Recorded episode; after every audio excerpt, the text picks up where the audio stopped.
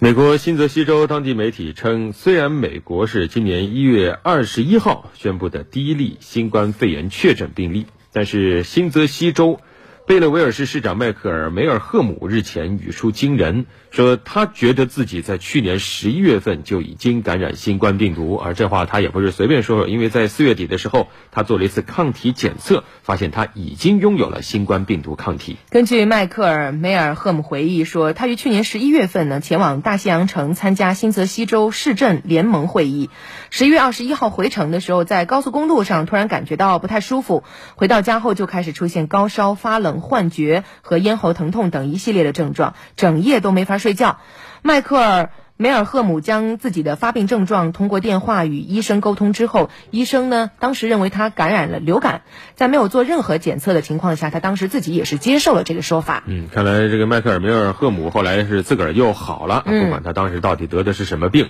那直到新冠肺炎疫情在新泽西州爆发了以后，迈克尔·梅尔赫姆这下才醒悟。他说他身边有一些人跟他交流，说也曾经在去年11月12月份生病且症状严重。那官方说法目前认为迈克尔·梅尔赫姆当时不可能感染新冠病毒，但是梅尔赫姆自己还是坚持做了一个血液抗体检测，结果呢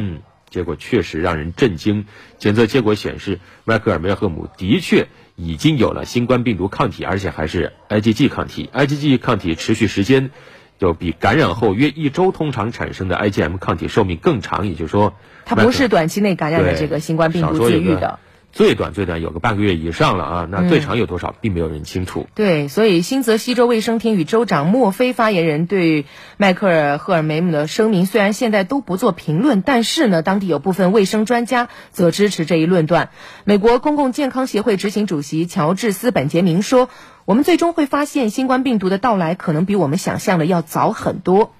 确实因为最近有多项研究表明，多国出现早期新冠肺炎确诊病例的时间已经提前了。世界卫生组织也在呼吁各国要排查早期病例。人们注意到，在2019年7月，曾经在美国弗吉尼亚州爆发过一种目前来看是不明原因的呼吸系统致命性疾病，而此事现在又再次引发了大家的关注。美国广播公司在去年7月份曾经做过一个报道，说美国弗吉尼亚州一个退休人员社区爆发了一种不明原因的呼吸系统致命性疾病，造成54人染病，这些人出现了从咳嗽到肺炎等呼吸道症状，当时有2人死亡。患者描述的症状包括发烧、咳嗽、浑身疼痛、气喘、声音沙哑、全身无力，但直到现在依然还是不明原因。当地卫生官员表示，呼吸道疾病在老年易感人群中爆发并不罕见，但通常会在冬季和流感季爆发约5到10